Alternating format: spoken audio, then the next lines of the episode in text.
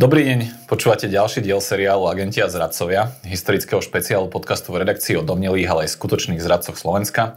Moje meno je Dušan Mikušovič a hlavnou postavou dnešného vydania je komunistický politik a tajomník ústredného výboru Komunistickej strany Československa Vasil Bilak. Práve v tieto dni uplynilo od jeho smrti 10 rokov. Predstavme si, súdružky a súdroja, takýto obraz. Začína horeť dom, ale hospodár je natoľko omamený alkoholom alebo hašišom, že požiar nehasí ani nevolá iných na pomoc. O pomoc nakoniec požiadajú synovia. Pomoc príde a po uhasení požiaru hospodár a jeho pochybní priatelia kričia do sveta, že pri hasení sa postrikala perina. Naši hospodári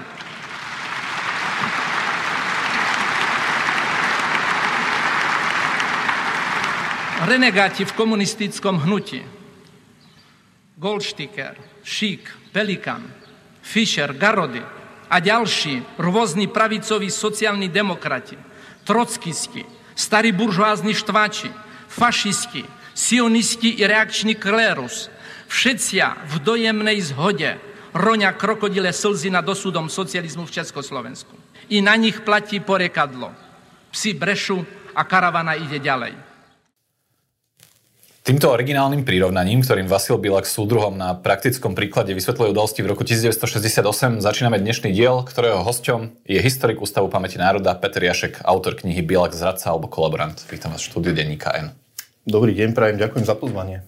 My sme si pustili ukážku, kde počúvame o obraze uvedomelého syna, ktorý volá na pomoc k horiacemu domu. Vasil Bilak ho použil, tento príklad, na zjazde KSČ v roku 1971. Tak trochu sa nepririekol a neprihlásil sa k tomu, že vlastne stojí za pozvaním vojsk Varšavskej zmluvy v lete 68, i keď neskôr viackrát podpis pod tzv. Pozývacím listom poprel? To je taká veľmi špecifická otázka, pretože áno, z tohto jeho vyjadrenia, ktoré zaznelo na tom 14. zjazde Komunistickej strany Československa, ktorý mimochodom bol taký veľmi dôležitý aj z toho hľadiska, že tam už tá komunistická strana slávnostne vyhlásila, že sme prekonali tie krízové roky, že spoločnosť sa konsoliduje a už ideme v tej novej politickej línii. Tak samozrejme pre Bilaka to bol triumf. A keď bol politicky na vrchole, tak on sa nikdy nejako otvorene nedištancoval od toho, že by bol nejaký prosovietský človek, alebo že by vnímal pozitívne, možno nie priamo tú okupáciu, ale jednoducho to, že ako to on identifikoval, podaril sa zachrániť socializmus, aj zabrániť tej kontrarevolúcii, ako to vnímal. Samozrejme úplne inak sa k otázke toho pozývacieho listu stával bezprostredne po 21. auguste 1968, kedy teda ľudia vyšli do ulic a terčom ich hnevu sa popri okupačných armádach stali aj ľudia, ktorých mnohí celkom oprávnene považovali za domácich kolaborantov. No a potom rovnako veľmi odmietavo sa k tomu stával aj v priebehu 90. rokov, kedy sa rozbehol proti nemu súdny proces, v rámci ktorého bol obvinený z vlastizrady. Než sa dostaneme k týmto udalostiam, je asi dobré ísť na začiatok. To znamená, kde a kedy sa Vasil Bilak narodil a aké mal detstvo? Lebo z toho, čo ja som si prečítal, tak veľmi šťastné nebol. Ja si myslím, a ono to je aj pri písaní tých životopisov a biografií osobnosti tak, že vždy je treba podať taký komplexný obraz toho človeka, preto je veľmi dobre začať práve narodením, detstvom, prostredím, v ktorom vyrastal, pretože to každého determinuje, či chce alebo nechce niekoho viac, niekoho menej, ale je to v zásade taký fundament. A neinak to podľa môjho názoru bolo aj v prípade Vasila Bilaka.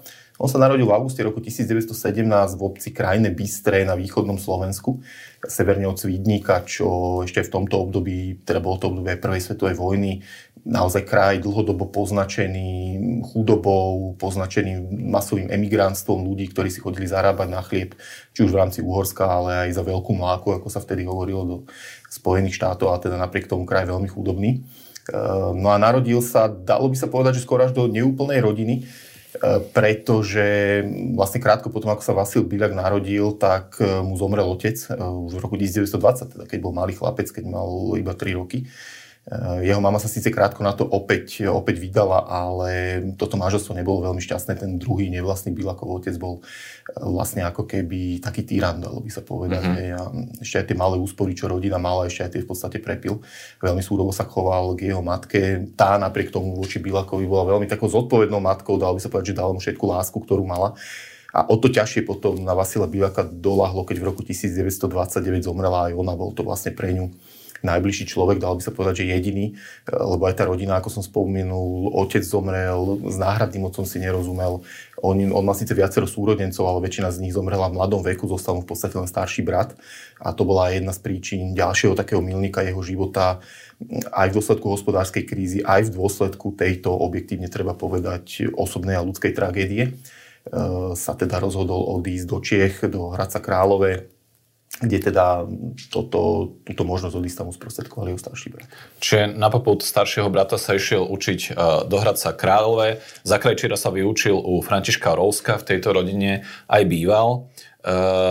Nebudeme asi nejakým spôsobom dlhšie rozoberať tieto jeho učňovské roky, ale je to tak, že s Bielakom sa dlhodobo spája povesť, že nebol bohovým akým krajčírom a dokonca mal vraj vo výučnom liste napísané poznámku Nasaka nepouštet, čo vy ale v knihe rozporujete, teda treba povedať, že nie len vy, ale aj iní historici. Ako to teda bolo? No, možno by som ešte povedal, že v čom boli dôležité tie jeho roky v tom Hradci Králové, že v tom čase bola aj veľká hospodárska kríza, čiže naozaj tá chudoba spôsobovala aj také revolučné pohyby, hlavne to socialistické hnutie v prostredí českého mesta, akým bol Hradec Králové, bolo veľmi silné a tu sa vlastne Bielak ako keby zoznámil s týmito myšlienkami a on bol vychovaný naozaj ako hlboko veriaci kresťan, ale práve v tomto prostredí toho Hradca Králové prichádza u neho k takej zmene, hej, samozrejme v dôsledku tej osobnej tragédie, že nemal ani jedného z rodičov, napriek tomu sa každý deň modlil, on to sám v spomienkach ako uvádza, hej, že ako je to možné, že on prišiel do ateistického českého prostredia. Ja teraz sám seba... Rouskovci neboli veriaci? Presne tak, a on sa sám seba pýtal, ako je možné, lebo oni mali syna, ktorý bol približne v jeho veku, a že ako je možné, že ja sa každý deň modlím, nemám ani otca, ani matku, som tu chudobný, žijem tu pomaly ako taký malý učeň a naopak tento človek vôbec sa nemodlí, je ateista, má rodičov a má sa oveľa lepšie ako ja, čiže do toho ešte tie socialistické myšlienky, čiže z hľadiska jeho nejakého takého ideologického nasmerovania tento pobyt v Hradci Králové bol strašne dôležitý. Samozrejme aj to prostredie, v ktorom sa pohyboval ako krajčírsky učeň, bolo skôr také robotnícke, kde proste tá prírodzená ateizácia, prírodzený prienik tých socialistických myšlienok, robotníckej triedy, ako tej nosnej v rámci komunistickej ideológie, bol na ňa strašne silný a veľmi zásadným spôsobom ho ovplyvnil na celý život. A to, na čo sa pýtate, ja si osobne skôr myslím, že to je taká urbánna legenda, ktorá vznikla hlavne v období, kedy Bielak bol absolútne nepopulárnym politikom a to bol práve potom 21.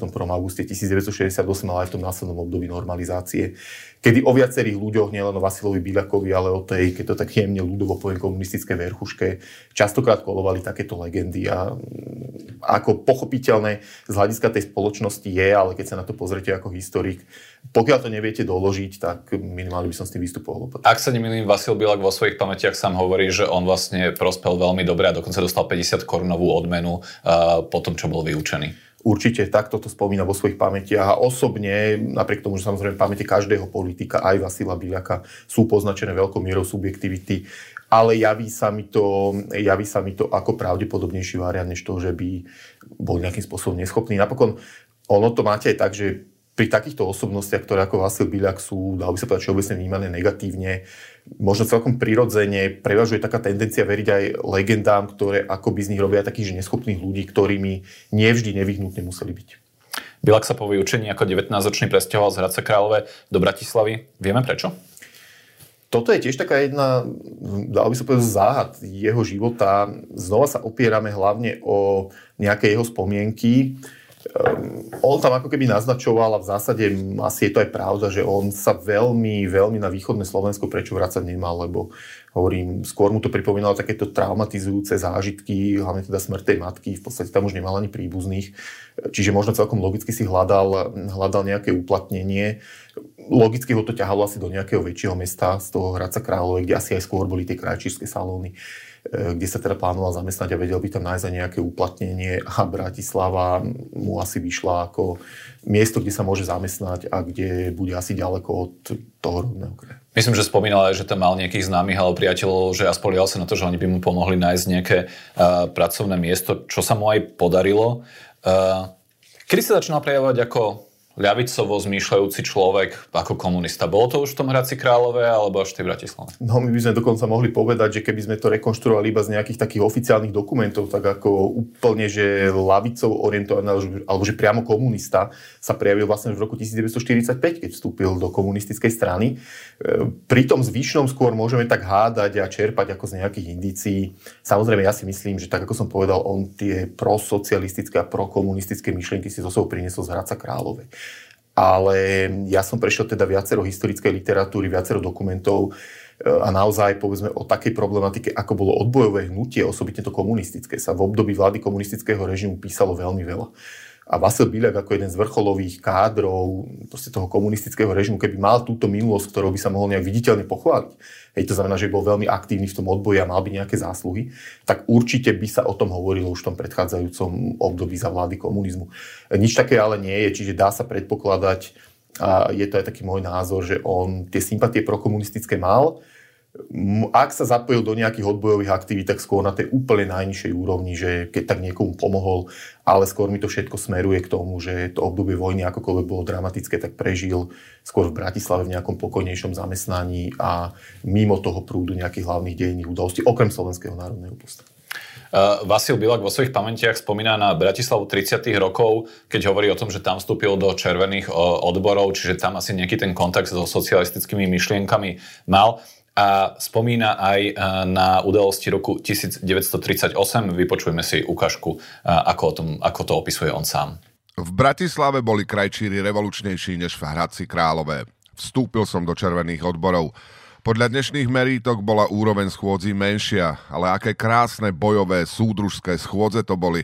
Stretávali sme sa v starom mestskom pivovare, ktorý už nestojí. Dnes je tam cesta a trochu ďalej stojí hotel Devín. Vždy boli 3 referáty, slovenský alebo český, nemecký a maďarský. Tak prebiehala aj diskusia. Bola to veľká škola internacionalizmu. Všetci Česi, Slováci, Nemci, Maďari, Ukrajinci aj Židia. Cítili sme sa ako si rovnako. Rok 1938 bol chaotický. Kvitla demagógia, živili sa ilúzie, stupňovala hystéria. Oficiálna propaganda zakrývala skutočnú pravdu a príčiny politickej krízy. Jedine komunisti videli nebezpečenstvo fašizmu, vojny, nebezpečenstvo rozbitia republiky.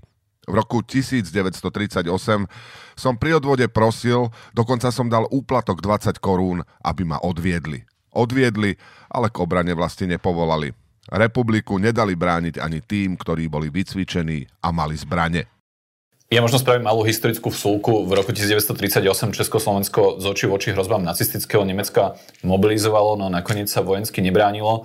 Vasil Bieľak v týchto pamätiach nám hovorí o príbehu, ako neváhal uplatiť úrady, aby mohol brániť republiku. Tento príbeh považujete za dôveryhodný? No, osobne veľmi nie, pretože vtedy skôr republika vojakov zháňala, mobilizovala. A neviem si nejakým spôsobom predstaviť príčinu, prečo by ho mali odmietnúť, hlavne keď v podstate už o rok neskôr normálne narukoval do v podstate slovenskej armády a nebol tam žiaden problém. Takže skôr to považujem za takéto subjektívne v tých pamätiach. Ako hovoríte, Bieľakovi sa vojenská uniforma nevyhla. Počas druhej svetovej vojny a slovenského štátu ako 20-tník pracoval, sám hovorí, v prestížnom salóne, no zároveň 3-krát narukoval do slovenskej armády. Poprvý raz v septembri 1939, keď Slovensko sa zúčastnilo útoku voči Poľsku, potom v roku 1941 po napadnutí Sovietskeho zväzu a potom znovu v lete 1944. Zúčastnil sa nejakých bojov? Bojov sa nezúčastnil, teda takto, možno to treba diferencovať, hlavne tie prvé dve mobilizácie v roku 39 a 41, tam sa bojov nezúčastnil. Dokonca je to veľký taký paradox, on skôr pôsobil ako administratívna sila, kde jedna z jeho kompetencií alebo zodpovedností bola, že vlastne cenzuroval listy vojakom, ktoré vlastne chodili z frontu smerom k ich rodinám domov. Takže toto bola začias ľudáckeho režimu. Áno, v podstate hej, takže toto bola taká jeho účasť na bojoch, keď to tak akože veľmi jemne povieme, ale tam je asi aj vidno to, že naozaj, ak aj teda mal tie síce komunistické sympatie, ale veľmi otvorené najevo to nedával, niečo úplne iné už, ale potom bol rok 1944, kedy vypuklo Slovenské národné povstanie. Ale znova, vlastne ako sa Vasil Bieľak zúčastnil, no zúčastnil sa ho ako vojak trnavskej posádky, ktorá vlastne, kde bol narukovaný. Čiže narukoval znovu ešte v slovenskej armáde, áno, ktorá teda formálne podliehala ministerstvu obrany a teda vtedajšiemu režimu. Presne tak, mal povinnosť, tedy sa jednoducho mobilizoval, lebo sa blížil front z východu, takže proste armáda mobilizovala, vytvárali sa proste takýmto spôsobom početnejší stav. No a samozrejme, Trnavská posádka bola jediná zo všetkých vojenských posádok západného Slovenska, ktorá sa napokon toho Slovenského národného povstania zúčastnila a teda v jej, ako jej súčasť do bojov zasiahol aj Vasil Biľak, ale tuto zase tiež treba povedať, že on akoby túto svoju vojenskú úlohu nejako veľmi nezveličuje v tých pamätiach, pretože sám tam hovorí o tom, že vlastne jeho úlohou bolo kontrolovať vlaky niekde pri Hronskom Beňadiku a teda samozrejme krátko po vypuknutí povstania tieto vlaky aj prestali chodiť, čiže proste na fronte nejak priamo nasadený nebol, napriek tomu ale bol zranený. A je taký veľký predpoklad, že to bolo počas vlastne bombardovania v okolí Hornej Nitry, kde v tom čase boli títo vojaci Trnavskej posádky dislokovaní. Kde sa dočkal konca vojny? Bol samozrejme povstanie a všetky tieto vojenské akcie a všetci tí ľudia, ktorí sa do toho zapojili, to boli obrovské dramatické osudy, pretože jednoducho tá situácia na prelome rokov 44-45 po porážke povstania bola kritická. Biľak sám sa celkom oprávnene bál toho, že bude nemeckými bezpečnostnými alebo aj armádou zaistený, pretože ako také meno, že Vasil Biľak a samozrejme v horách, keď sa niekde ukrývate, kde on ako zranený vojak, samozrejme sa o ňom museli nejakí ľudia postarať, kým sa vyliečil, tak samozrejme je to veľké riziko, že vás na mieste popravia ešte s takým menom Vasil Biľak, doslova rusínským a s jeho dialektom, ktorý bol taký veľmi charakteristický a ktorý mu zostal celý život. Čiže on sa... Čiže mal obavu, že by ho mohli považovať rovno za vojaka Červenej armády. Presne tak, že by ho považovali za sovietského partizána. Mm-hmm. Na mieste by ho zastrelili, takže sa ukrýval. Samozrejme pomohli mu či už jeho spolubojovníci. Ako som spomenul, on tými prokomunistickými sympatiami vedel nejakým spôsobom si zabezpečiť potom aj doklady a myslím, že to bolo vo februári alebo v marci 1945, kedy sa mu podarilo dostať naspäť do Bratislavy, kde teda prežil až do konca vojny, alebo teda do oslobodenia. Po vojne, ako ste povedali, sa Biľak stal členom komunistickej strany Československa, ale vlastne ešte sa vrátil k svojmu krajčírskému povolaniu, pracoval vo firme Kurfürst a Fara. Potom prišiel február 1948, komunistický prevrat a Biľak sa dostáva aj do stranického aparátu. Na začiatku 50. rokov absolvuje stranickú politickú školu v Sládkovičove. V roku 1954 ho zvolia za poslanca Slovenskej národnej rady. O pár rokov neskôr sa dokonca stane poverníkom pre školstvo a kultúru, teda poverníctvo bolo niečo ako slovenské ministerstvo s obmedzenými kompetenciami. No napriek tomu to vyzerá ako raketová kariéra. Áno, a toto je veľmi typické pre mnohých komunistických funkcionárov tohto obdobia. To znamená, prelomu 40. a 50. rokov malo to svoje objektívne príčiny, pretože samozrejme komunistická strana, keď sa dostala k moci v roku 1948, tak zrazu sa stala štátostranou. A ten štát, zrazu bolo treba ovládať nelen stranický aparát, ale aj štátny, čiže hľadali sa kádre. No a jednoducho Vasil Biľak patril k tým funkcionárom, ktorí proste prejavili nejakým spôsobom nadšenie, naozaj veľmi autenticky veril tým komunistickým myšlienkám, tým komunistickým ideám, či už to bol ten proste ateizmus, či už to bol ten socializmus, či už to boli tie tézy o robotníckej triede ako tej avantgarde, hej. Takže toto všetko takým svojím sedliackým rozumom nejako pretavil vo svoj svetonázor. V tomto bol veľmi autentický, no a samozrejme, keď videl tie možnosti, ktoré sa ponúkajú, tak ich využil. A to bolo, ale hovorím, v tomto období nebol sám. No a samozrejme, tým, že komunistická strana sa rozširovala, zrazu bolo obrovské množstvo miest, ktoré bolo treba obsadiť. Stranický aparát, štátny aparát, proste jednoducho všetko. A zároveň ešte do toho prebiehali aj, poviem to tak veľmi otvorene, že čistky v rámci tej komunistickej strany. Na Slovensku asi takým najväčším symbolom tohto procesu sa stali procesy proti tzv. Buržoáznym nacionalistom na čele s Gustavom Husákom, ktoré zase ešte aj tie miesta v stranickom aparáte ďalej otvárali ako možnostiam. No samozrejme, vtedy, keď ste boli mladí, dynamickí, lojálni, tak jednoducho tá kariéra sa vám otvárala. Mal nejaké politické zručnosti, ktoré ho nejakým spôsobom, ktoré podmieňovali ten jeho politický rast, alebo to základnou zručnosťou bola vernosť a lojalita? Ja si myslím, že to druhé je pravda, že tá vernosť a tá lojalita a ja keď som spracoval ten jeho životopis tak strašne a ja som aj tú kapitolu tohto jeho života ako pomenoval podľa toho, čo on sám hovoril, že vždy, nech bola situácia akákoľvek, mu znel v ušoch výrok vlastne prvého komunistického prezidenta Klementa Gottwalda: strane viešte soudruzi. Čiže ako keby toto sa stalo takým jeho motom. On to tam aj viackrát hovorí, že vždy, keď bol na nejakej životnej križovatke, lebo akože teraz to poviem tak veľmi nadnesenie, alebo ani nie, že by som to myslel, ale ani pohybovať sa v tom aparáte nebolo niečo jednoduché. Ako to aj pre tých komunistických funkcionárov to bolo také nivo, kde vy ste si akože nemohli byť vôbec niečím istí. Vy ste mali nejakých svojich chránencov, ale zrazu sa vám veľmi ľahko mohlo stať, že ste ich videli doslova niekedy aj na zasadnutí komunistickej strany akože odvliekať do žalára. Hej, teraz samozrejme nad tým bol akože Sovietsky zväz, bola situácia po druhej svetovej vojne, kedy celá spoločnosť bola akoby už prirodzene taká ako keby napätá, hej, a aj tí komunisti vnímali, však samozrejme nemohli nevidieť, čo sa deje. Povedzme aj na tom Slovensku, proste politické procesy, zatýkania, všetky tie kampane, ktoré prebiehali proti cirkvám, to boli všetko brutálne násilné akcie proti politickým oponentom, a ako to už býva, ten revolučný mlyn zrazu začal mleť aj tých komunistických funkcionárov. Koniec koncom mnohí z nich si to uvedomovali tak, že sami aj počas tých výsluchov priznávali, hej, že áno, však teda používate voči nám len tie isté metódy, ktoré my sme používali proti nevinným ľuďom. Nakoniec aj ten výrok Klementa Gottwalda strane Viešte soudruzi bola reakciou na to, že niektorí komunistickí funkcionári môžu byť zmetení po procese s Rudolfom Slánskym, že kde je vlastne že pravda, a Klement Gottwald to odpovedal, že pravdu vám hovorí strana. Paralelne s tým procesom s Rudolfom Slánskym, alebo teda o rok neskôr prebehol aj proces so slovenskými buržoáznymi nacionalistami, s Gustavom Husákom, Ladislavom Novomeským a ďalšími. Predtým odsúdili v rámci procesu so Slánskym ministra zahraničných vecí Klementisa. Vieme, čo si Bilák o týchto procesoch myslel, ako ich vnímal? Vieme to rekonštruovať možno iba z jeho neskoršieho pôsobenia. On sa tomu inak venuje aj vo svojich pamätiach, ale samozrejme k dispozícii máme aj už potom informácie zo 60. rokov, kedy bol na politickom výslení a kedy prebiehali aj procesy rehabilitácií. No on sám hovorí, že nejaké tie pochybnosti mal a trošku to vyplýva aj z toho, čo hovoril potom ako vedúci funkcionár už povedzme v druhej polovici 50. rokov alebo aj v tých 60. rokoch. Takže musel jednoducho vnímať toto ako niečo, ale zase ono to má logiku, že aj tí ľudia to vnímali trošku negatívne, ale z toho aj úplne jednoduchého hľadiska, že na jednej strane vám tie procesy otvárajú možnosti.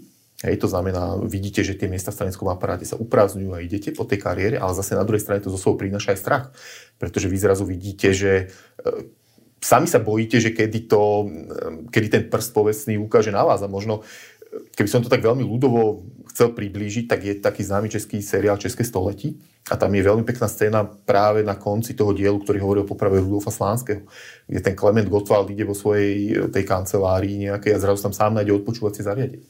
Čiže toto bola atmosféra, v ktorej samotní tí komunistickí funkcionári proste nejakým spôsobom žili a ktorú samozrejme aj vnímali. A preto aj ten vývoj 50. a 60. rokov potom nabral tú vec, že sa snažili procesom rehabilitácií jednak zbaviť tých skompromitovaných funkcionárov, ktorí za to boli zodpovední a jednak naozaj dostať napríklad pod kontrolu štátnu bezpečnosť a presadiť to tak, aby tá komunistická strana sama o sebe vládla, aby sa už nemohli opakovať tie veci, aby už naozaj tie perzekúcie dopadali iba na to, čo oni tak eufemisticky nazývali triedny nepriateľ a nie na nich samých. 60. roky priniesli isté uvoľnenie v spoločnosti. Bilák v týchto rokoch ďalej postupoval v stranickej hierarchii. V novembri 1962 sa stal členom predsedníctva Ústredného výboru komunistickej strany Slovenska a tajomníkom pre ideologické otázky. To už bola pomerne významná funkcia. Paralelne s ním politicky rástol aj Alexander Dubček. Čo napísal Bilák vo svojich pamätiach, vydaných ho mnoho rokov neskôr teda o Dubčekovi, si teraz počúvneme v ukážke. Alexander Dubček patril medzi slabých funkcionárov. Dubček nikdy nebol na Slovensku v slovenských pomeroch v slovenskej stranickej organizácii uznávaný za schopného funkcionára. Správa, ktorú Dubček predniesol na zasadnutí UVKSČ o chémii, bola tak slabá a tak nemožne prednesená, že nie len Slováci, ale aj českí členovia ústredného výboru mali pocit hanby, že máme takého tajomníka. Dubček nebol známy, tým menej populárny na Slovensku. Mal strach ísť do divadla, na výstavu, medzi ľudí. Nevedel často, ako sa správať. Nepoznal dokonca ani históriu vlastného národa. Robotnícka trieda v ňom nevidela silnú osobnosť. Inteligencia ho neuznávala. Vedel však, z čoho vzniká nespokojnosť a bol ochotný urobiť všeličo, len aby získal pozície. Mohol vystupovať ako liberál a národník. Bilák ten vzťah opisuje pomerne ostro, alebo teda on sa štilizuje do úlohy veľmi prezieravého, skúseného funkcionára, ktorý vidí, že ten Dubček v skutočnosti dobrým komunistickým funkcionárom nebol. Prifarbil si to? Alebo dával Bilák naozaj najevo svoje pohrdanie Dubčekom už počas 60. rokov? Prifarbil si to. On v 60. rokoch bol pre Alexandra Dubčeka asi najbližším politickým spolupracovníkom. Sami dvaja boli po celé 60. roky. Ja si dokonca dovolím povedať, že možno až do leta 1968 blízki spolupracovníci. A to sa prejavovalo vo všetkých tých zápasoch, keď to tak poviem, ktoré viedli. Má to aj logiku, lebo však naozaj vlastne oni boli akoby číslo 1 a číslo 2 stranického aparátu na Slovensku. Hej, to znamená Alexander Dubček ako ten prvý tajomník UVKSS a vždycky v rámci toho stranického aparátu sa považovalo, že ten tajomník pre ideológiu je akoby také číslo 2. Uh-huh. A tým bol práve v tomto období Vasil Biľak. Ale možno ešte jedna taká myšlienka, už iba posledný krát sa dotknem tých 50. rokov, ale to súvisia so 60. a s rokom 68, určite sa k tomu dostaneme, že vlastne čo pomáhalo Biľakovi prežiť, samozrejme navonok táto stále deklarovaná lojalita, podporená vnútorným presvedčením o tom, že proste tá komunistická strana má pravdu, aj keď vidí nejaké kolísania. A druhá vec je také dlhodobé a systematické akoby to hlásanie hesla, ktoré sa potom v normalizácii presadilo 70-80 rokov, že so Sovietským zväzom na večné časy aj nikdy inak. Tak toto bola tiež taká veľmi silná Biľaková línia, že on vždy sa snažil, najmä keď bol pôsobil v Prešove, ako krajský tajomník budovať práve vzťahy na Sovietský zväz. Mhm. Aby si v tejto dominantnej veľmoci hľadal nejaké svoje kontakty, nejaké svoje zázemie a to sa mu potom, ako ešte uvidíme, vyplatilo. Tým sa vlastne trochu prenašame do roku 1968. My dnes Biľaka vnímame optikou tej zrady v auguste 1968. Je to pre nás symbol normalizácie v 70. a potom ešte v 80. rokoch. No, ono je to tak, že ešte v januári 1968, keď už vlastne ten tón strane odávali reformní komunisti na čele s Dubčekom, tak Biľak stále stúpal, lebo potom, čo sa Dubček stal prvým tajomníkom UVKSČ, teda tej Československej komunistickej strany, tak Biľak sa stal prvým tajomníkom UVKSS, teda najvyššie postaveným človekom Slovenskej komunistickej strane. Napriek tomu, že vlastne stúpal počas reformného procesu, tak v nasledujúcich mesiacoch začal čeliť obvineniam alebo kritike, že je vlastne konzervatívec a reformné snahy brzdí. Prečo? A on naozaj išiel do toho roku 1968, ten január bol taký signifikantný. A tam sa aj ukazuje, ako blízkom politicky Dubčekovi bol. A hlavne v tom roku 1967, keď sa ten zápas Dubček-Novotný proste lámal. Tam sa ukázali, podľa môjho názoru, mimoriadne dôležité práve Biľakové kontakty na Sovietsky zväz. On mal veľmi dobré vzťahy s generálnym konzulom Sovietskeho zväzu Kuznecovom, ktorý tu bol. A ten potom vedel sprostredkovať informácie priamo Brežňovovi. Toto bola strašne dôležitá linka, ktorá na prelome rokov 67-68 pomohla vlastne odstrániť Novotného a dosadiť Alexandra Dubčeka. Čiže Biľak bol v tom čase spojencom Alexandra Dubčeka v súboji s prezidentom Novotným, ktorého Antonínom Novotným, ktorého vlastne na začiatku roka 68 povedzme reformní komunisti odstavili aj z prezidentskej funkcie. Presne tak, a ja si dovolím povedať kľúčovým spojencom Alexandra Dubčeka, aj preto, čo som vyššie spomenul, ale aj preto, ako to vlastne v 60. rokoch spolu ťahali celú tú politiku, ktorá, povedzme si, na 60. rokov mala aj svoje pozitívne stránky.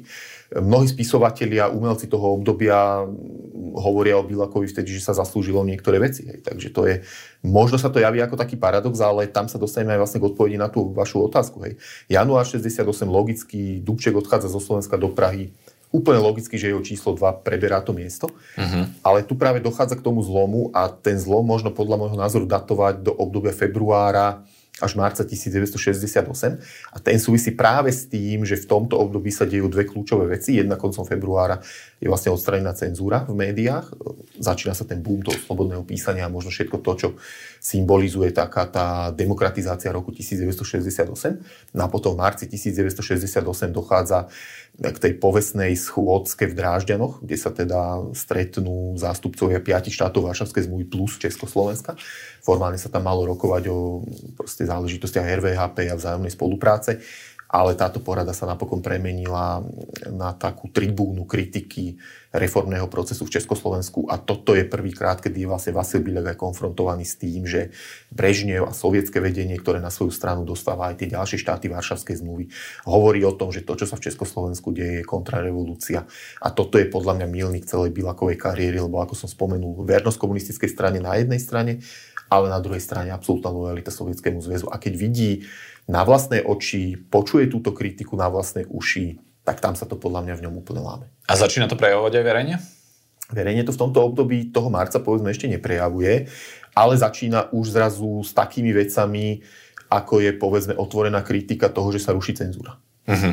No, čo už sa dá považovať svojím spôsobom ako kritika, ale zatiaľ znie umiernenejšie. Napriek tomu Biľak už musí reagovať na kritiku svojej politiky, ktorá sa vo verejnosti v prvej polovici roku 68 objavovala. Pýtali sa ho na to reportéri vtedajšej Československej televízie a on teda odpovedal takto. Suruch tajomník, v poslednom čase sa objavilo veľa kritiky na vašu politickú činnosť. Ako sa na to pozeráte? To je pravda, že sa objavuje kritika mojej politickej činnosti, i keď si neboli vznesené argumenty. Sám neviem dosť dobre, prečo to je, ale asi vyplýva to z toho, že niektorým jednotlivcom sa nepáči, poprípade taká moja činnosť, aká je. To znamená, že ja nemôžem súhlasiť tiež s pavšálnou kritikou napríklad našeho pomeru k Sovietskému zväzu, s pavšálnou kritikou komunistickej strany Československa a činnosti komunistov. Prosím, nech je kritika mojej osoby, nech je kritika iného funkcionára za konkrétny čin, ale kritizovať paušálne stranu ako celok a komunistov ako celok, trhať stranu, s tým ja nemôžem súhlasiť. To ako si moje presvedčenie mne nemôže to dať. Biľak dával najmä Sovietom čoraz viac najevo nespokojnosť s vývojom v Československu. Rozvíjal separátne kontakty, už v máji na rokovaniach v Moskve plne akceptoval kritiku, ktorú si vtedajšie Dubčekovo vedenie zo strany Sovietov vypočulo. Všimli si to sovietskí funkcionári, že ten zlom nastal? Určite áno. Treba povedať, že proste Sovietský zväz bol veľmocou, ktorý mal veľmi dobre zmapovanú situáciu v Československu. To je proste niekoľko prúdov, cez ktoré tie informácie chodili, či už sú to spravodajské služby, komunistická strana, armáda a tak ďalej a tak podobne. Sem chodili rôzni sovietskí spravodajskí dôstojníci na misie, kde proste sondovali, ale pochopiteľne aj na úrovni tej komunistickej strany. Bolo pre Sovietov veľmi jasne čitateľné, že aj v rámci stranického aparátu komunistickej strany Československa dochádza k nejakému procesu takého štiepenia, že minimálne je tu nejaké také krídlo, ktoré je povedzme radikálne za reformy. To boli ale najmä českí komunisti, Krígel, Smrkovský a táto skupina. Dubček bol akoby tak nejakože v strede, je to možno také akože paradoxné, ale hlavne Brežnev, ktorý ho teda pomohol dosadiť, dosť dlho s Dubčekom pracoval, keď to tak veľmi akože jemne poviem. On bol asi skôr tvárou než hýbateľom, tak? Asi tak nejako symbolom, to je možno takéto správne slovo. Prepožičal tomu dôveryhodnosť, hlavne voči obyvateľstvu, čo bolo samozrejme strašne dôležité. V tomto bez pochyby aj tá pozitívna úloha nejaká je. Na druhej strane politicky bol váhavý, kolísavý, skôr niekde v strede. No a potom samozrejme Sovieti aj videli a vnímali, že sú to aj funkcionári, u ktorých ich kritika naráža, keď to tak veľmi jemne poviem, na pochopenie, a ktorí ju dokonca začínajú brať ako svoj vlastný názor. A toto bol presne prípad aj Vasila Biľaka. Prejavilo sa to v Moskve počas tých májových rokovaní, a už tam začal byť tak posilňovaný, aby trošku, lebo on má veľmi významnú pozíciu ako prvého tajomníka UVKSS. Nezabúdajme, že to bola napríklad presne tá istá pozícia, z ktorej Dubček išiel do tej úplne najvyššej. Čiže proste Sovietom bolo jasné, že ak máte na takejto pozícii svojho človeka, zároveň samozrejme aj člena predsedníctva UVKSS, tak s týmto sa určite dá pracovať, že má veľký vplyv a tak ďalej a tak podobne. Takže preto aj z ich strany prišlo k rozvíjaniu tých kontaktov a nadviazalo sa už na staršie Biľakovo nejaké kontakty, ktoré mal hlavne s predstaviteľmi ukrajinskej komunistickej strany v tomto období. To znamená, s kým on rozvíjal nejaké kontakty, tie separátne, že s kým on rokoval a radil sa, alebo cez akú linku sa radil vlastne s predstaviteľmi Sovietskeho zväzu? Samozrejme, počas tých úplne oficiálnych rokovaní padol do oka aj samotnému Brežnevovi. To treba ako na rovinu povedať, hoci fungovala tam istá taká hierarchizácia, že aj keď boli tie rokovania, tak ako sa hovorí, že partneri hľadali partnerov. To znamená, že Brežnev hlavne s Dubčekom. Akože Biľak častokrát s Kosiginom, povedzme. Ale preto aj prírodzene jeho partnerom bol Šelez, lebo takisto aj Sovietský zväz bol proste federalizovaný. Asi si povedzme, kto je Peter Šelez? Peter Šelez bol vlastne vtedy prvý tajomník komunistickej strany Ukrajiny. Čiže akoby svojím spôsobom taký v úvodzovkách, to poviem, pandant ako Vasila Biľaka.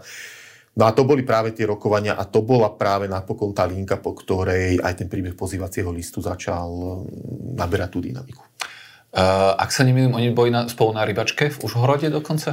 Prvýkrát máme o tom informácie vďaka vlastne denníkom Petra Šelesta, ktoré boli teda po páde komunistického režimu zverejnené.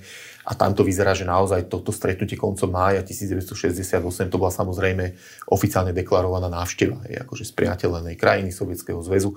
Ale teda Šelez nám trošku poodhaluje zákulisie, že naozaj Tam došlo aj k separátnym rokovaniam, ako sa hovorí, aj medzi štyrmi očami, vrátane tej rýbačky, na ktorej teda mali byť a kde sa mali rozprávať o tom, aká je situácia v Československu. A tu možno práve, podľa môjho názoru, tá doslova negatívna úloha ľudí ako Biľak alebo tých prosovietských bola práve aj v tom, že ako keby oni dodávali tomu sovietskému vedeniu po všetkých linkách presne také informácie, ako sovieti chceli počuť. Že v Československu hrozí kontrarevolúcia, že je tuto ohrozenie socializmu. Lebo napríklad oficiálna línia Dubčeka a vedenia stále bola taká, že nič takéto tu nehrozí. Hej, že situácia je pod kontrolou, komunistická strana je populárnejšia ako kedykoľvek predtým, jednoducho zvládame to, posilňujeme socializmus a tak ďalej a tak podobne. Ale proste od kolaborantov mali práve sovieti informácie, že to, čoho sa oni obávali, hej, teda kontrarevolúcia.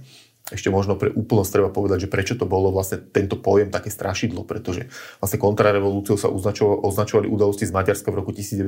Uh-huh. Čiže v tej komunistickej terminológii tých štátov pojem kontrarevolúcia automaticky znamenal Maďarsko 56 a proste sovietské tanky v uliciach. Uh-huh. Ako keby. Čiže toto bolo to. Rozumiem. Prečo to Biľak robil? Lebo, a prečo napríklad ako keby utvrdzoval sovietov v tom, že to nebezpečenstvo kontrarevolúcie je, lebo vytušil, že by tým si mohol posilniť vlastnú pozíciu, alebo myslel, že to naozaj, že sovieti od neho očakávajú? Ja si myslím, že dokonca tam bolo aj to, že on si uvedomil, a toto bude možno ako keby to, čo jeho sprevádzal celú politickú kariéru, prečo vydržal tak dlho, že ten zdravý sedliacky rozum, keď to tak jemne poviem, často prechádzal až do takého mocenského cynizmu. A toto bolo práve aj to, že on si paradoxne zrejme celkom správne uvedomil, že keby ten vývoj pokračoval v Československu tým smerom, hej, to znamená, že bol prijatý akčný program, ktorý hovoril o demokratizácii.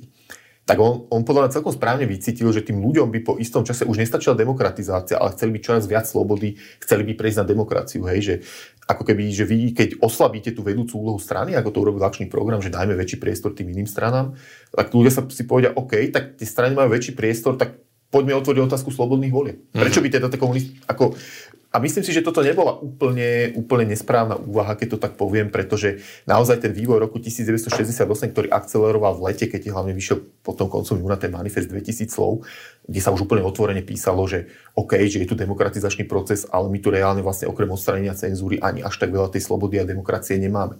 A teraz všetko, čo máme, si musíme proste strážiť, aby sme sa už nikdy k tomu nevrátili. Tak toto boli pre ľudí zmýšľanie Vasila Biľaka akože už vyslovene, že kontrarevolúcia a také, že červené súkno, kde oni vnímali zo svojho subjektívneho pohľadu, že ten socializmus v Československu je ohrozený. Ale samozrejme, už iba dopoviem, že to malo aj ten mocenský rozmer. Že určite si bol vedomý toho, že proste jeho pozícia by bola úplne zlikvidovaná. Sovietský tlak na zastavenie reforiem sa stupňoval, vrcholil v lete 68 na rokovaniach najprv v Čiernej nad Tisou a potom v Bratislave. Biľak tam už ako keby neskrývane nahrával Sovietom. V Čiernej nad Tisou napríklad povedal, že dianie v krajine už neurčuje vedenie komunistickej strany, ale masovo komunikačné prostriedky. To muselo vedeniu štátu, Dubčekovi, vedeniu strany podkopávať nohy, nie? Absolútnym spôsobom, ako jednoducho oni stále dúfali, stále apelovali, že musíme vystupovať jednotne, aby sa týmto veciam proste vyhli, pretože ich to stavalo do veľmi zlého svetla. Pretože tá vyjednávacia pozícia československých delegácií pri tých rokovaniach bola taká, že vlastne ten socializmus nie je ohrozený. Hej, dokonca ešte aj Dubček v máji, keď sa vrátil z tej Moskvy, vedeli dať trošku dole nohu z plynu, hej, akože snažili sa tlmiť niektoré tie prejavy. Potom to akcelerovalo v tom lete, spomenal som tých 2000 slov. Potom Varšava, kde vlastne odmietli československá delegácia ísť, lebo sa báli presne scenáru, ktorý by sa zopakoval z Drážďan, že im tam budú vyčítať veci a tvrdo od nich požadovať, aby sa proste niektoré veci menili. A vlastne výsledkom Varšavy boli potom tie rokovania v Čiernej nad Tisou, pretože tam to už hrozilo tým, že prejde sa k otvorenej roztržke.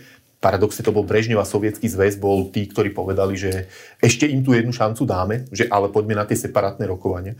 A to bol tiež taký veľký paradox, že aká bola vtedy atmosféra, že oni sa vôbec nevedeli dohodnúť, že kde sa stretnú.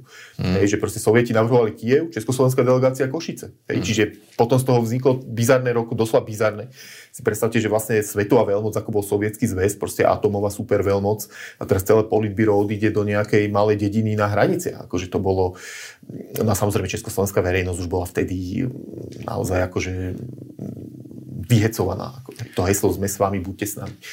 Proste médiá prebudené, všetci sa veľmi intenzívne zaujímali o to, čo tam bude, verili, že Dubčekovi sa to podarí vyrokovať, že nejakým spôsobom ten tlak, ktorý bol cítelný, upadne.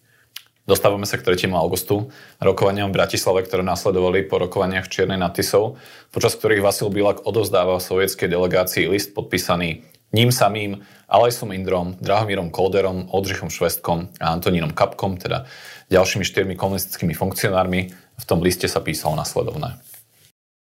Vedenie strany sa už nedokáže úspešne brániť proti útokom na socializmus, nie je schopné zorganizovať proti pravicovým silám ani ideologický, ani politický odpor. Je ohrozená samotná podstata socializmu v našej krajine.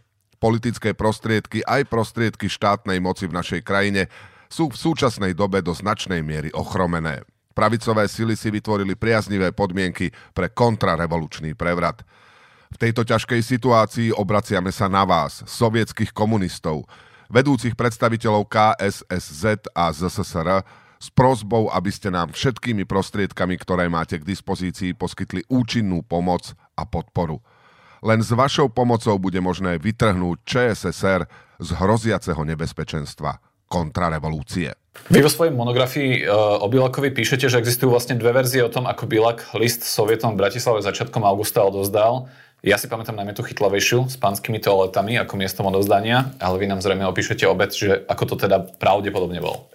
Možno ešte predtým ako k tomu odovzdaniu, že kde vlastne vznikla táto myšlienka, súvisí to aj s tými rokovaniami Čiernej nad Tisou, ktoré sme spomenuli. Tá myšlienka sformulovať takýto list, ktorý teda vošiel do dejín ako pozývací, vlastne vznikla počas ďalšieho tajného stretnutia medzi Vasilom Biľakom a Petrom Šelestom počas Biľakovej dovolenky pri jazere Balaton v Maďarsku, kde teda Šelest, keď sa dozvedel, že Biľak tam bude, tak priamo inštruovaný Brežnevom tam odletel, doslova za jeden deň, stretli sa večer, to bolo také veľmi dramatické stretnutie, znova nám ho sprostredkuje Peter Šelest vo svojom denníku, kde teda hovorí o tom priebehu, kde vyslovene opisuje rozhovor s Vasilom Biľakom, kde mu predstavil túto myšlienku.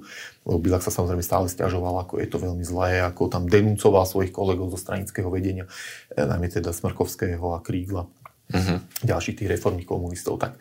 A vtedy mu vlastne podsunul Šelest tú myšlienku, že aby sa tí súdruhovia, ktorí sú teda verne na strane Sovietskeho zväzu, spojili okolo platformy, ktorou by mohol byť list, ktorým požiadajú teda Sovietsky zväz o pomoc, ktorým by ju poskytli. Čiže vlastne malo ísť o nejaký taký vnútrostranický prevrat. Hej, toto list by bola žiadosť, ktorá by sa zverejnila a bola by vlastne vďačnou zámienkou pre Sovietsky zväz, aby mohol obsadiť vojenský Československo a dosadiť práve túto vládu.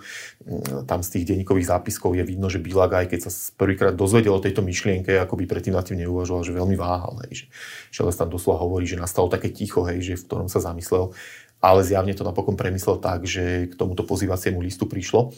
Podľa môjho názoru ten scenár bol taký, že takéto jadro toho, kde sa ten pozývací list tvoril, bolo v prostredí Českej komunistickej strany, to okolie Alojza Indru.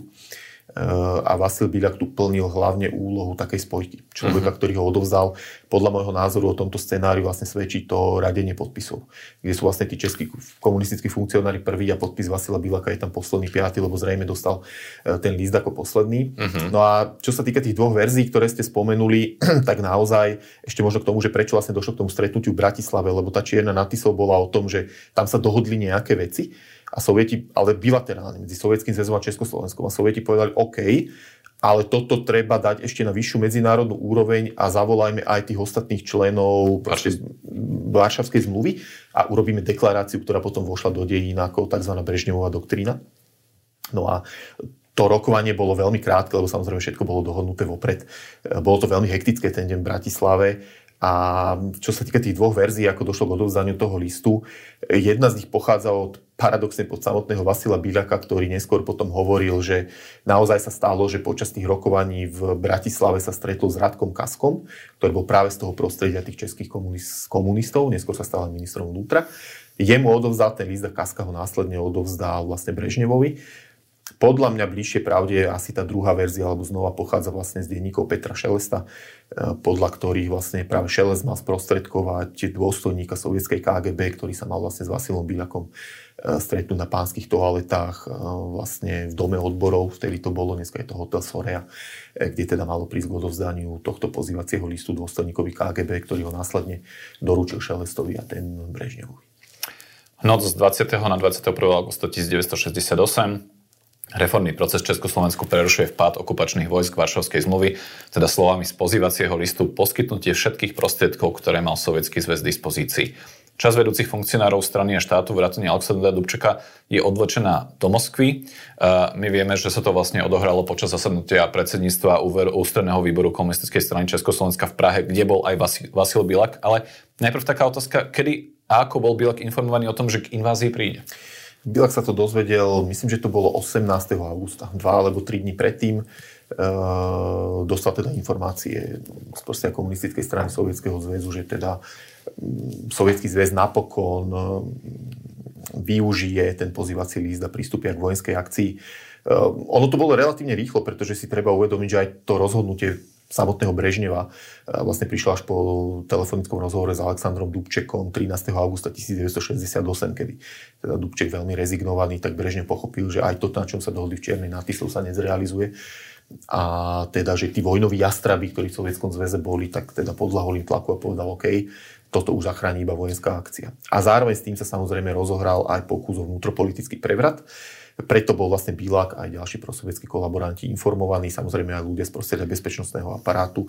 A tá úloha Vasila Biľaka bola, a teda aj ďalších komunistov, v tom, že práve na tom zasadnutí predsedníctva UVKSČ, ktorý ste spomenuli, mali počas rokovania vo večerných hodinách výsť s tým, že jeden z bodov programu bude, poďme sa baviť o vnútropolitickej situácii, kde by teda prebrali moc v rámci predsedníctva UVKSČ do vlastných rúk. Nakoniec sa však ukázalo, že tu nemajú dostatočnú podporu. Ak by mali, tak by vyhlásili robotnícko-roľnícku vládu a zároveň by oznámili, že na pozvanie, tak ako bol ten pôvodný scenár najvyšších ústavných teda činiteľov tedajšieho Československa, prichádza k vstupu vojsk štátov Varšavskej zmluvy. Ak sa nemýlim, ten pomer bol 7:4 na tom 11 člennom predsedníctve, ktorým vlastne Biľakovci, alebo teda tie konzervatívne sily neuspeli? Ten pomer bol nakoniec 7:4, keď sa potom hlasovalo o tom vyhlásení, v ktorom kvázi to vedenie predsedníctvo odsúdilo. Ale už predtým, dokonca myslím, že ten pomer bol aj ešte trošku horší, pretože myslím, že keď rokovali o tom, že či zaradiť tento bod programu, tak dokonca ešte viacej členov toho predsedníctva bolo. Tam podľa môjho názoru došlo aj k tomu, že mnohí jednoducho začali váhať a asi sa aj báli. Čiže... Kde strávil Biľak to bezprostredné to obdobie tých niekoľkých hodín počas invázie? Lebo potom vieme, že spolu s prezidentom Svobodom odletel do Moskvy na rokovania o súde Československa, ale že kde strávil, povedzme, tú noc? Tá noc bola veľmi dramatická, pretože oni ešte na začiatku vlastne mali nádej, že sa ten, ak sa už nepodaril ten vnútrostranický pokus, tak teda pokus o puč, tak využijú to, že prichádza to sovietské vojsko a tú vládu prevezmú. Ale akože zmarili to v podstate dve veci. Jednak to vyhlásenie predsedníctva UVKSČ, kde sa teda naozaj ukázalo, že v tej rozhodujúcej chvíli tých 7 ľudí, lebo to rokovanie pokračovalo vlastne celú noc, aj keď tie prvé okupačné vojska prichádzali, doslova v tieni tankov sa to ešte dialo, samozrejme sovieti poslali výsadkárov, aby sa teda zmocnili Dubčeka, ale to sa stalo až niekedy nad ránom, čiže stihli ešte prijať túto rezolúciu. No a potom samozrejme to, čo úplne znemožnilo prebrať Biľakovi a jeho politickým kúpanom moc, bola spontánna reakcia obyvateľov, ktorí teda miesto toho, aby proste nejakým spôsobom iba rezignovane mlčali alebo nedaj Bože podporili kolaborantov, tak vyšli do ulic a veľmi jasne ukázali aj Brežnevovi, aj Biľakovi a všetkým ďalším, že považujú proste vstup vojsk Varšavskej zmluvy za okupáciu. A toto bol podľa mňa ten zlomový moment. A tam naozaj došlo k tomu, že aj keď tí sovietskí výsadkári vlastne obsadili budovu, v ktorej rokovalo predsedníctvo UVKSČ, odlietli Dubčeka, niektorých ďalších členov, iní nejakým spôsobom utekli, tak naozaj ten taký ľudový hnev sa rýchlo, tak ako proti okupantom, obratil aj proti ľuďom, ktorých obviňovali z kolaborácie, medzi nimi aj Biľak. Čiže oni sa zrazu ocitli v situácii, kedy museli doslova utiecť sovietských obrnených transportérov na sovietske veľvyslanectvo. Sám Biľak na to spomína ako tak veľmi traumatizujúco a dokonca aj hovorí vo vlastných pamätiach, toto sú veľmi autentické zápisky, ktoré dokonca boli tak autentické, že keď to v 80-tych rokoch chcel vydať, tak samotní stranickí funkcionári to zastavili, ako radšej, hej, kde akože on hovorí, ako bol z toho zdrvený a ako mu najviac telefonát s Brežnevom, kde počul toho Brežneva nešťastného, ako im tam hovorí, že čo ste to urobili, ako ste to pokazili a jedno s druhým, že toto malo veľmi negatívny vplyv, umocnený o to viacej, že naozaj aj on sám sa stal terčom takého hnevu. Tie zábery zo 68. ukazujú popri plagátoch okupanti domov aj proste proti zradcom a kolaborantov, aj Biľakovo meno na nich rezonuje. Po invázii nasledovali rokovania v Moskve, podpis protokolov, ktorými československé vedenie prítomnosť vojsk Varšavskej zmluvy akceptovalo, na čo potom nasledovala tá zmluva o dočasnom pobyte vojsk bez obmedzenia tej dočasnosti.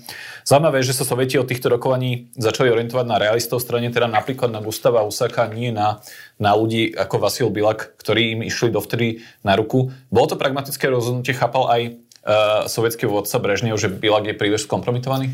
Ja si myslím, že určite, pretože tam práve prišlo k tomu tá noc a ten spontánny odpor obyvateľstva vlastne Brežnevovi ukázal, že to, čo tí kolaboranti, keď poslali informácie, že nás podporujú ľudia, tu je kontrarevolúcia, ľudia chcú socializmus, že to vlastne vôbec nebola pravda. Takže paradoxne v Brežnevových očiach sa aj tí predstavitelia, ktorí podpísali ten pozývací list a tak ďalej, ako skompromitovali, lebo sa pre ňoho ukázali ako neschopní spojenci. Lebo jediné, čo dokázali, bolo, že teraz je tu skôr také ľudové povstanie a veľké problémy. Ani pre Sovietov to hlavne z toho medzinárodno-politického hľadiska nebolo úplne jednoduché. Oni počítali vlastne s hladkým priebehom akcie a zrazu obrovské protesty, či už na pôde OSN, na západe a tak ďalej a tak podobne. Čiže nepríjemná situácia, z ktorej bolo treba hľadať politické riešenie, ponúkol ho ako prvý prezident Svoboda, ktorý zobral so sebou stranické vedenie, ktoré mal po ruke, prišiel teda do Moskvy a tam sa vyrokovali tie tzv. Moskovské protokoly ako prvý krok budúcej tzv. Normalizácii. No a tam začala vstúpať politická hviezda Gustáva Husáka, ktorý sa proste ukázal byť aj z pohľadu Sovietov ako realista, ako politický, ako človek, ktorý povedzme, že na jednej strane má istý rešpekt aj toho stranického aparátu, pretože do tej doby bol považovaný za skôr predstaviteľa reformného procesu, hlavne v 60. rokoch, ale osobitne v roku 68, z hodou okolností najväčší Biľakov politický rival na Slovensku. A na druhej strane zase si je vedomý toho, že OK, tak teraz treba slúžiť Sovietom, čo pochopil aj Vasil Biľak. A tam inak dochádza aj k takému paradoxu, a to podľa mňa podporuje tú tézu o tom, že vlastne Vasil Biľak bol pri celom tomto pozývacom liste a tomto procese takým hlavným sprostredkovateľom, že oni všetci tí piati dostali akože relatívne že dobré miesta v tom stranickom aparáte aj štátnom počas tzv. Normalizácie, ale predsa to bola tá úroveň možno o stupienok nižšie.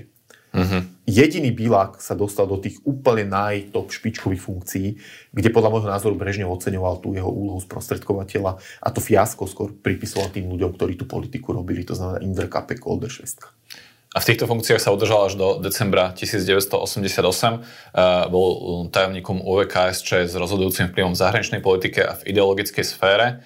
Dostal som aj emotívneho zastania od Gustáva Husáka na tom spomínanom komunistickom zjazde v roku 1971. Toto hovoril Husák o Biľakovi. Boli ste niektorí na zjazde našej strany koncom augusta 1968. Pamätáte, aká bola situácia? Napriek mnohým mojim zásahom nepodarilo sa v tom čase presadiť súdruha Biľaka do novozvoleného výboru, ústredného výboru strany na Slovensku. Naopak, dosť ľudí jeho meno špinilo, poplúvalo jeho ľudskú i komunistickú česť. Chcem povedať, že naša strana môže byť hrdá na to, že z takého proletárskeho chlapca, tam, kde si z východoslovenskej dediny, kde, ako sa hovorí, lišky dobrú noc dávajú, vychovala skvelého komunistu, vynikajúceho stranického pracovníka, bojovníka, ktorý i dnes vo vedení našej strany i štátu zohráva veľmi pozitívnu a veľmi konštruktívnu úlohu. Slovensko je osobitým príkladom toho, ako socialistické zriadenie pozdvihlo túto krajinu. Spomína tam jeho veľmi pozitívnu a konštruktívnu úlohu. No, vy ako historik zhodnoťte, zohral Vasil Biľak pozitívnu a konštruktívnu úlohu v našich dejinách? No, myslím si, že ako keby taký jednoznačný súd povedať je, nechcem povedať, že zložité, ale prevláda určite tá negatívna úloha, keby som to tak veľmi jemne povedal, pretože naozaj si myslím, že to, čo spravil v lete roku 1968, sa ťažko dá hodnotiť nejako inak ako negatívne. Vy ste nazvali svoju knihu Biľak, zradca alebo kolaborant, nebolo oboje? Svojím spôsobom určite áno. Kolaborant, vlastne zradca augusta 68 a kolaborant celých nasledujúcich 20 rokov. To je tiež jeho obrovská zodpovednosť za to, ako tu tá tzv. Normalizácia vyzerala. Že vlastne všetky reformy, dokonca mnohé z tých, za ktoré sa sám nejakým spôsobom v 60. rokoch, kedy zohral a nejakú takú pozitívnejšiu úlohu zasadzoval, tak vlastne absolútne neváhal všetky tieto zlikvidovať a naozaj upevniť tú vedúcu úlohu komunistickej strany a nastoliť tu režim, ktorý bol postavený na porušovaní základných, jednoducho ľudských, občianskych práv a náboženských slobod. A tento režim vedome nielenže obhajoval, ale aj udržoval pri živote celou svojou politikou. A ja si dokonca ešte aj myslím, že ďalšia z jeho takých negatívnych úloh, o ktorých podľa môjho názoru ani veľa nevieme a ktoré by nám vedel osvetliť až výskum v sovietských archívoch, je tá pozícia proste tajomníka pre medzinárodné vzťahy, v rámci ktorého naozaj precestoval celý svet. A častokrát si dovolím povedať, možno priamo ako Brežňovov emisár v krajinách tretieho sveta, kde prebiehali rôzne, povedzme, prokomunistické revolúcie spojené s brutálnymi perzekúciami. Toto je podľa mňa ešte neosvetlené a aj z tohto hľadiska vnímam Biľaka prevažne, alebo v druhej väčšine prevažne ako negatívnu postavu. Biľakov politický pád prišiel pred koncom režimu v decembri 1988, už teda v čase tzv. Perestrojky, keď na čele Sovietskeho zväzu stal Michail Gorbačov a jeho postavenie zrejme sa stalo neudržateľné. Po nežnej revolúcii sa objavili snahy o stíhanie Vasila Biľaka za vlastizradu. V júli 1992 odovzdal ruský prezident Boris Jelcin československému prezidentovi Václavovi Havlovi dokumenty, ktoré súviseli s inváziou, vrátane toho tzv. Pozývacieho listu. Je zaujímavé, že v tom čase redaktori Československej televízie navštívili Vasila Biľaka už ako dôchodcu doma a na ten list sa ho pýtali, čo im povedal, si pustíme v našej poslednej ukážke. Máme informácie, že začiatkom 70. rokov ste sa pokúšali tento pozývací list vyzískať. Prečo? Ja? Ano, podle tajemníka Komise pro analýzu událostí let 67 až 70 pana Miloše Bárty. Žiaden list som sa nepokúšal ani získať, ani nič, ale už v histórii bolo veľa podvrhov rôznych. No a nebudem prekvapený, aj to tak bude podvrh. Takže myslíte, že by to mohol byť podvrh? Ja si myslím, že to ja som ho nevidel a neviem, čo to je. Takže vy ste s menovanými pánmi žiaden list Brežňovovi nenapísali? Neviem o tom, že by som nejaký list podpisoval. V liste bolo písané, že aby Sovietský zväz zakročil všetkými možnými prostriedkami na ochranu socializmu, ktorý ohrozuje kontrarevolúcia. Nepamätáte si na to? Nie, ja som vždy bol zastancom toho, aby sme riešili svoje problémy vlastnými silami. On tam hovorí, že je to možno aj podvrh. Klamal? Ja si myslím, že hej. Ja si myslím, že toto boli veci, ktoré takýmto spôsobom dezinterpretoval práve v dôsledku toho, že sa rozbehol ten politický proces a nebol si istý jeho výsledkom. Koniec koncov bol začiatok 90. rokov. V podstate on už vtedy bol jediný človek, ktorý žil z tých signatárov toho pozývacieho listu. Zoberme si príklad iného Viliama Šalkoviča, ktorý dokonca krátko po vlastne páde komunistického režimu sa obesil. Hej. Čiže tam bola taká neistá, napätá atmosféra medzi týmito vrcholovými komunistickými funkcionármi a ten Biľak bol naozaj symbolom kolaborácie. Tam sa ešte odohrala jedna počas nežnej revolúcie taká strašne zaujímavá udalosť, ktorá s Biľakom súvisela, že dokonca bratislavskí študenti, ktorí boli takí asi hlavní lídri alebo taký drive tej nežnej revolúcie, niekedy v polke decembra išli pred jeho vilu pod Slavínom, kde teda normálne si vypýtali, aby vyšiel von, on vyšiel v župane, aj televízia z toho vyslala taký záznam a tam sa práve pýtali na tieto veci. A už tam to začal nejako akože mlžiť, hej, a mal takú odpoveď, ktorý sa pýtal, že či, lebo sa ho pýtali, že či pozval teda sovietské vojska, že on nikoho nepozval, že ani vás študentov som sem nepozval a prišli ste, hej, a že takisto v 68. Ja som ich nepozval a aj tak prišli. A popieral tú svoju účasť, alebo to odovzdanie toho listu, alebo ten svoj podpis až do smrti? No to sa zase tak trošku variovalo, pretože keď vyšumel, kvázi, keď to poviem tak, že vyšumel ten politický proces, lebo tam nakoniec sa to politicky, no bol to proces, v rámci ktorého mal byť súdený, ale v rámci ktorého bol súdený a neodsúdený nakoniec. Myslím, že tam sa uznalo vlastne za hlavnú takú príčinu, že není možné 100% autenticky overiť právo z Biľakovho podpisu, lebo není originál. Hej, takže ja samozrejme už potom koncom 90. rokov a v 0. rokoch samozrejme Rusko už nevydalo tento originál, však už tá situácia bola iná. Takže na tomto to vlastne ako keby celé stroskotalo, hoci to bola úplne iba formálna vec. A on sa k tomu častokrát vracal aj v tých málo interviú, ktoré dal, aj vlastne v tých pamätiach, ktoré jeho vyšli a potom ešte po jeho smrti znova vyšli, kde mal byť teda taký dovetok, kde sa mal vyjadriť, že akože on sa priznáva k tomu, že podporoval ako nejakým spôsobom Sovietský zväz a ako by on to interpretoval tak, že aj keď sú nejaké listy, ktoré vyšli, tak vyšli na podporu toho, aby tu zostal socializmus, ale ako keby nie, aby sem prišli tie vojská. Hej. Takže, ale podľa môjho názoru z toho, aké je znenie toho listu, ja ho považujem za autentický dobový dokument a podľa mňa v tej diplomatickej reči, alebo tej reči, ktorej každý diplomat a vrcholový politik rozumie, tam išlo jednoznačne o to, že v tej danej situácii sa požadovala vojenská akcia. Vasil Bilak nikdy nebol odsúdený za vlastizradu, napriek tým prebiehajúcim vyšetrovaniam, ktoré nakoniec definitívne skončili v roku 2011. Zomrel 6. februára 2016 vo veku 96 rokov. Za účasť v dnešnom vydaní ďakujem historikovi Petrovi Jašekovi z Ústavu pamäti národa. Ďakujem za pozvanie. Ukážky načítal Braňo Bezák, moje meno je Dušan Mikušovič a teším sa pri ďalšom dieli seriálu Agenti a zradcovia, historického špeciálu podcastu v redakcii o domnelých až skutočných zradcoch Slovenska.